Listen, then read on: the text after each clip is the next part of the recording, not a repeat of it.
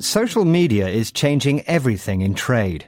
Even reserved Britons are losing their traditional aversion to making a scene and using social media to complain about bad service provided by businesses. That's what a survey by the Institute of Customer Service suggests.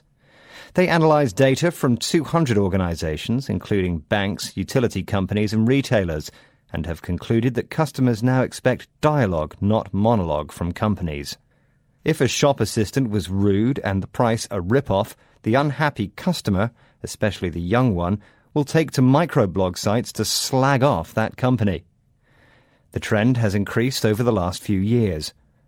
Thomas Brown of the Chartered Institute of Marketing observed in an interview that big companies had previously enjoyed a controlled conversation with customers via advertising.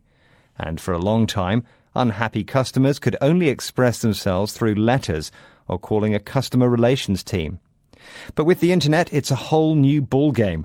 Which company can control online chat?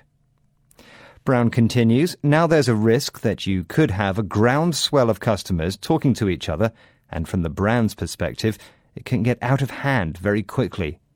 Brown warns that there's a concern by businesses about the time and resources it takes them to properly manage social media.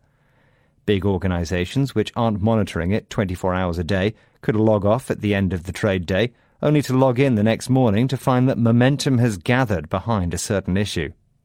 But it's not all doom and gloom for businesses in this new era of intense connectivity. The old word of mouth recommendation has a new platform too. Perhaps it's more true today than ever before. A satisfied customer is a company's best advert.